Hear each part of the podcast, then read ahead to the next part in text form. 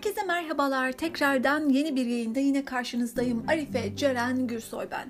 Arkadaşlar biliyorsunuz daha önceki 4 yayınımızda sizlere e, Richard Sheridan'ın Keyif AŞ yayınından bahsetmiştik. Kitabıyla alakalı birkaç e, alıntı sunmuştum sizlere. Bu akşam da son dönemin aslında biraz daha böyle e, parlayan bir konusu olan mindfulness hakkında konuşacağız. Mindfulness nedir? Mindfulness'la alakalı nasıl ilerleriz, nedir, bu ne işe yarıyor biraz daha bunun üzerine konuşuyor olacağız. Çünkü biliyoruz ki özellikle koçluk tarafında mindfulness'ın da belli bir yerde etkisi var.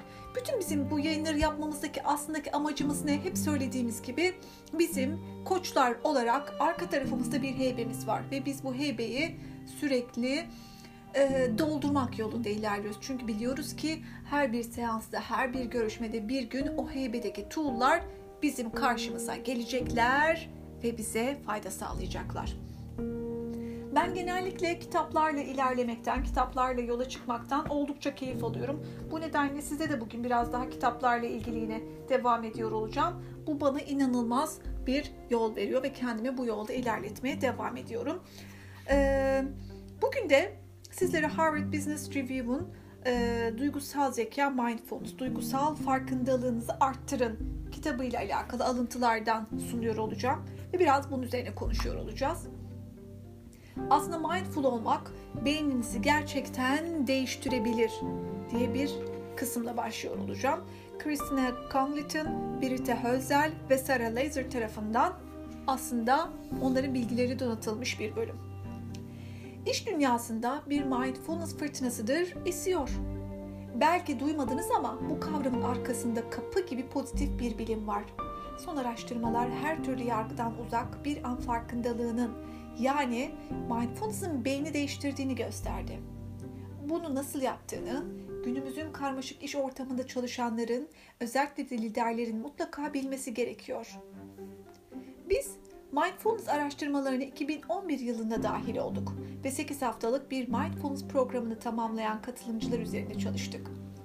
Araştırma sonucunda beyinlerindeki gri maddenin yoğunluğunun arttığını saptadık. Dünyanın dört bir yanındaki nörobilim laboratuvarları da bizi mindfulness'a taşıyan araçlardan meditasyonu inceleyip beyni nasıl değiştirdiğini ortaya koydu. British Columbia ve Chapman Teknoloji Üniversitesi öğretim üyelerinden oluşan bir bilim insanları grubu bu yıl 20 ayda araştırmayı mercek altına aldı ve bu verilerle beynin hangi bölümlerin etkilendiğini belirlediler. Toplam 8 bölge bulundu. Biz burada iş dünyası profesyonellerini ilgilendireceğine inandığımız iki tanesini ele alacağız. İlki anterior cingulate cortex adını taşıyan bir bölge. Kısaca ACC olarak söyleniyor alın hizasının arka tarafındaki bir yapı. Önünde beynin ön lobu bulunuyor. ACC öz denetim merkezi. Yani kişinin dikkatini bilinçli bir şekilde belli bir noktaya yöneltmesi, davranışlarını belli bir biçimde ayarlaması, münasebetsiz şekilde ayağını sallamaması, farklı stratejiler arasında kolayca değişiklik yapabilmesi hep bu bölgenin sorumluluğunda. ACC bölgesi hasarlı kimseler anlık kararlarla hareket ediyor, kontrolsüz bir saldırganlık sergiliyorlar. Bu bölgeyle beyindeki diğer bölgeler arasındaki bağlantının problemli olması da zihinsel esneklik testlerinden kötü sonuç alınmasına yol açıyor. Böyle kişiler davranışlarını değiştirmek yerine başarısız problem çözme taktiklerine saplanıp kalıyorlar. Meditasyon yapanlarsa öz denetim testlerinde üstün başarılar elde ediyor. Zihni dağıtan faktörlere karşı daha fazla dayanıklılık gösteriyor ve testlerde daha fazla sayıda doğru cevap veriyorlar. Meditasyon yapanların ACC bölgesinin yapmayanlara göre daha hareketli olduğu gözlemleniyor. ACC, öz denetim dışında geçmiş deneyimlerden yeni şeyler öğrenmenin de kilit unsuru. Bu sayede verilen kararlardaki isabetlilik oranı en üst düzeye çıkıyor. Bilim insanları ACC'nin belirsizliklerle dolu, koşulların hızla değiştiği ortamlardaki kişiler için daha da büyük önem taşıdığına dikkat çekiyor.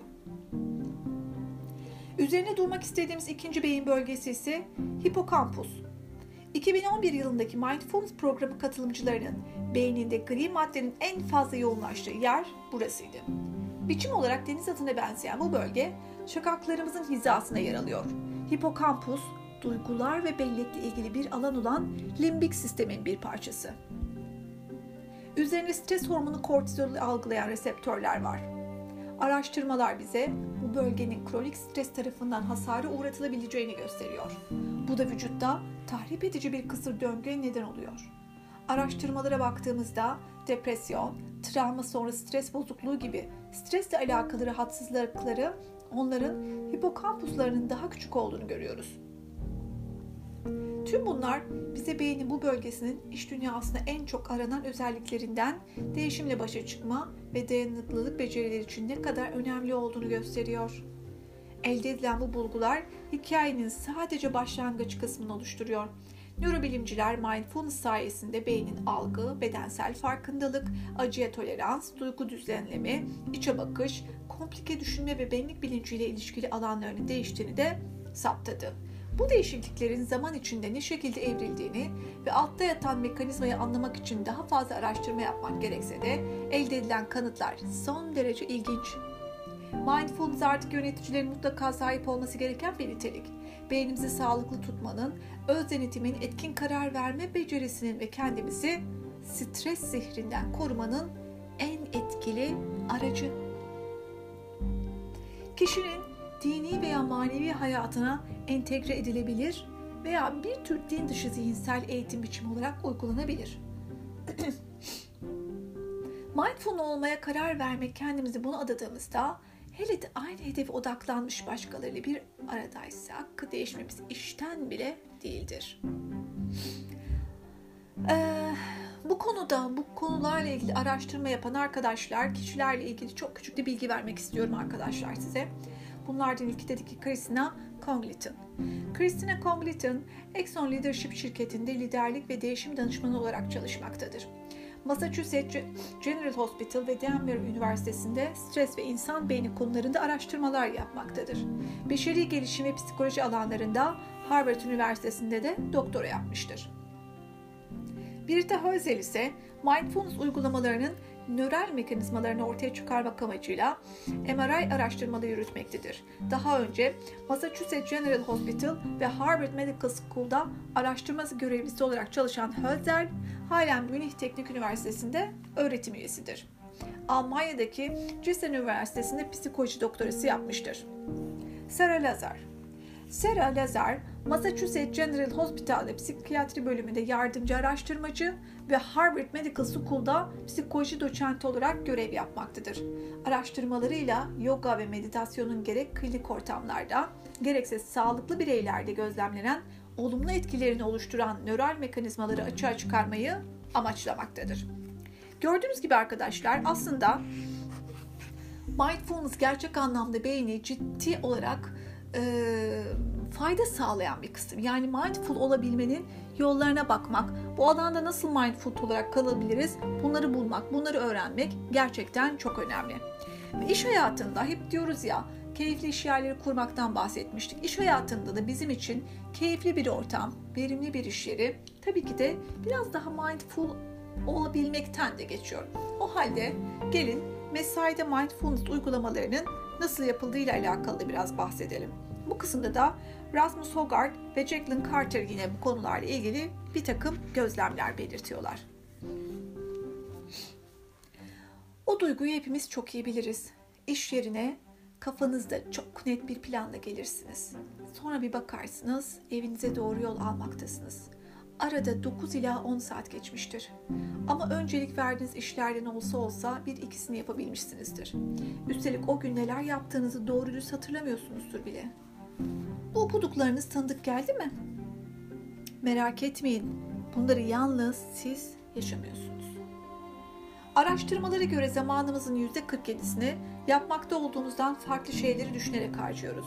Bir başka deyişle birçoğumuz otomatik pilotta gidiyoruz. Ayrıca dikkat ekonomisi adıyla bilinen bir döneme girmiş bulunuyoruz.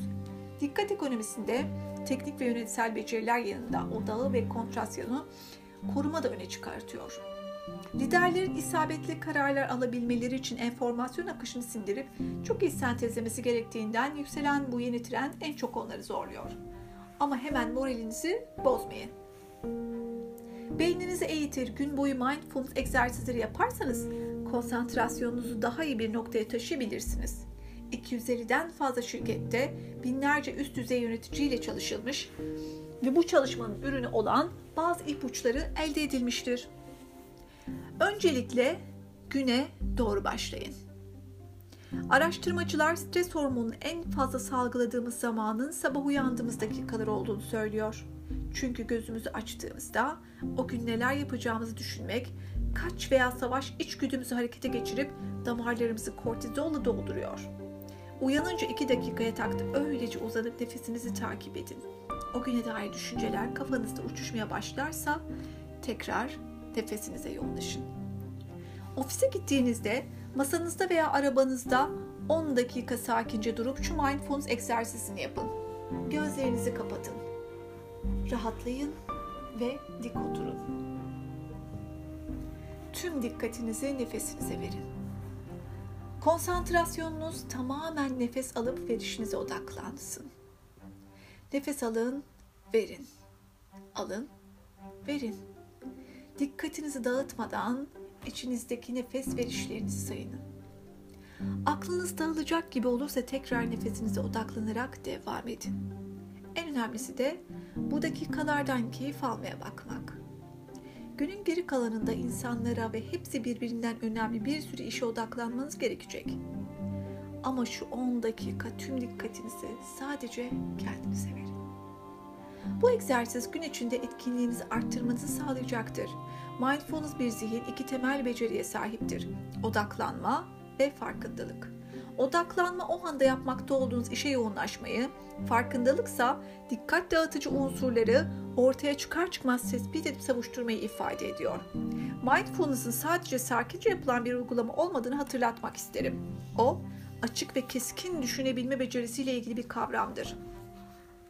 Ayrıca tamamen bir yanılsama olan aynı anda birden fazla iş yapma eyleminin de iyi bir alternatifidir. Mindful çalışabilme, ofise adım attığınız andan itibaren yaptığınız her işte odaklanma ve farkındalık becerinizi devreye sokmanız demektir. Elinizdeki işe konsantre olur, içsel ve dışsal tüm dağıtıcı unsurları fark edip savuşturucu, savuşturabilirsiniz. Bu yolla mindfulness etkinliğinizi ve yapıcılığınızı arttırırken hatalarınızı da en aza indirir. Odaklanma ve farkındalığın gücünü daha iyi anlamak için hepimizin yaşadığı bir soruna bakalım. Bu sorun e-posta bağımlılığı. E-postalar dikkatimizi çeker ve bizi öncelik sıralamasında altlarda olan işleri yönlendirir. Bunun nedeni ise çok basittir. Hızla bitirilebilecek işleri tamamladığımızda vücudumuz dopamin salgılamasıdır. Dopamin ise bize keyif ve mutluluk veren hormondur. Bu yüzden ister istemez e-postalarımızı kontrol etme bağımlısı olur ve konsantrasyonumuzu dağıtırız. Oysa e-posta için mindfulness yöntemlerini uygulamak gerekir. Önemli olanlara odaklanıp ıvır zıvır mesajlara karşı farkındalığınızı açık tutmalısınız. Güne iyi başlamak istiyorsanız sabah ilk iş olarak e-postaları kontrol etmekten vazgeçmelisiniz. Bunu yapmazsanız dikkat dağıtıcı şeyleri başınıza sarar, basit işlerle uğraşır durursunuz. Oysa günün ilk saatleri odaklanma ve yaratıcılığın en üst düzeye çıkarılabileceği zaman dilimidir. İlk iş e-postaları kontrol etmek, günün bu en değerli zamanını boşa harcamanıza yol açacaktır. Mindfulness toplantılarının daha verimli geçmesini ve toplantı sürelerinin kısalmasını da sağlayabilir. Toplantıya zihniniz dağınık bir şekilde girmek istemiyorsanız öncesinde 2 dakikalık mindfulness egzersizi yapabilirsiniz. Hatta toplantının ilk 2 dakikasında konuşmamak ve insanların zihnen ve bedenen kendini toplantıya vermesini beklemek de iyi bir yöntemdir. Eğer mümkünse toplantıyı da saatinden 5 dakika önce bitirip katılımcıların da zihnini bir sonraki randevu veya toplantıya hazırlayabilme imkanını kendinize tanıyın. Günün ilerleyen saatlerinde beyniniz yorulursa mindfulness egzersizi uygulayın. Böylece zihniniz açık kalır, isabetsiz kararlar vermekten kurtulursunuz. Öğle yemeği sonrasında telefonunuzun alarmını saatte bir çalacak şekilde kurun. Alarm çalınca elinizdeki bir işi bırakıp bir dakika boyunca mindfulness egzersizi yapın. Böylece kendinizi otomatik pilota geçmekten alıkoymuş ve aksiyon bağımlılığına düşmekten korumuş olursunuz. Son olarak gün sona ererken ve eve doğru yola koyulduğunuzda yine mindfulness egzersizine başvurun. 10 dakikadan az olmamak kaydıyla telefonunuzu müzik dinliyorsanız sesini kapatın ve kendinizle baş başa kalın. Aklınıza gelebilecek tüm düşünceleri kovalayın. Dikkatinizi nefesinize yoğunlaştırın. Böylece günün stresinden arınır, eve rahatlamış bir kafayla gider ve tüm ilginizi ailenize vererek güzel saatler geçirirsiniz. Mindfulness, hayatı yavaş yaşamak değildir. O iş ve özel yaşamınızda odaklanma ve farkındalık becerilerinizi geliştirir. Zihninizi dağıtan şeyleri savuşturmak, kişisel ve kurumsal hedeflerinize emin adımlarla ilerlemek için size katkı sağlar. Kendi mindfulness deneyiminizin kontrolünüzü ele alın. Bu tavsiyeleri 14 gün boyunca uygulayın ve nasıl sonuçlar verdiğinizi de takip edin. Bu kısım ve bu egzersizlerden bahseden sevgili Rasmus Hogarth ve Jacqueline Carter hakkında da kısaca bilgi verecek olursam arkadaşlar, Rasmus Hogarth, kurumsal mindfulness çözümleri konusunda faaliyet gösteren global ölçekli The Potential Project'in kurucusu ve genel müdürüdür. Jacqueline Carter ile birlikte One Second Ahead and Has Your Performance at Work with Mindfulness adlı kitabı yazmıştır. Jacqueline Carter ise The Potential Project'in ortağıdır. Sony, American Express, RBS ve KPMG gibi büyük şirketlerin üst düzey yöneticileriyle beraber çalışmaktadır. Dolayısıyla arkadaşlar mindfulness bizim hayatımızda gerçekten e, güzel bir yere sahip olabilir ta ki biz izin verdiğimiz ve yaptığımız müddetçe. Mindfulness'ın hem iş hayatında hem kendi hayatımızda bize kazandıracakları gerçekten oldukça önemli. Çünkü farkındalığı kazanmak, kendi içsel bütünlüğümüzü, bütün yorgunluğumuzu üzerimizden atmak için önemli bir e, yöntem, önemli bir buluş. Bunu buluş olarak da değerlendirebiliriz. Dolayısıyla yine bunu koçluğa şöyle bir çevirdiğim takdirde mindfulness hakkında bilgi sahibi olmak, nefes egzersizleri yapmak, beyinde sadece ana odaklanmak ve beyni o doluluktan kurtarabilmenin yöntemleri yönetici koçluğunda da oldukça önemli bir yer edinecektir. Ve biz sevgili koçlar bunu da yine bilgi hepimize atıyoruz arkamıza. Emin olun bir gün yine karşımıza çıkacak ve kullanabileceğiz. Ve bu akşamki yayınımı da burada sonlandırıyorum izninizle sevgili dinleyiciler. Ee, bugün mindfulness konusundan bahsediyor olduk. Harvard Business Review'un bir kitabı. Duygusal Zeka Mindfulness, duygusal farkındalığınızı arttırın denilen bir kitap. Buradan birkaç alıntıdan bahsettim. Değerli eğitmenlerimizin e, egzersizlerinden bahsettim. Dolayısıyla beni dinlediğiniz için ve bana katıldığınız için çok teşekkür ediyorum. Bir sonraki yayında görüşünceye kadar kendinize çok iyi bakın. Sağlıcakla kalın. Hoşçakalın. Thank you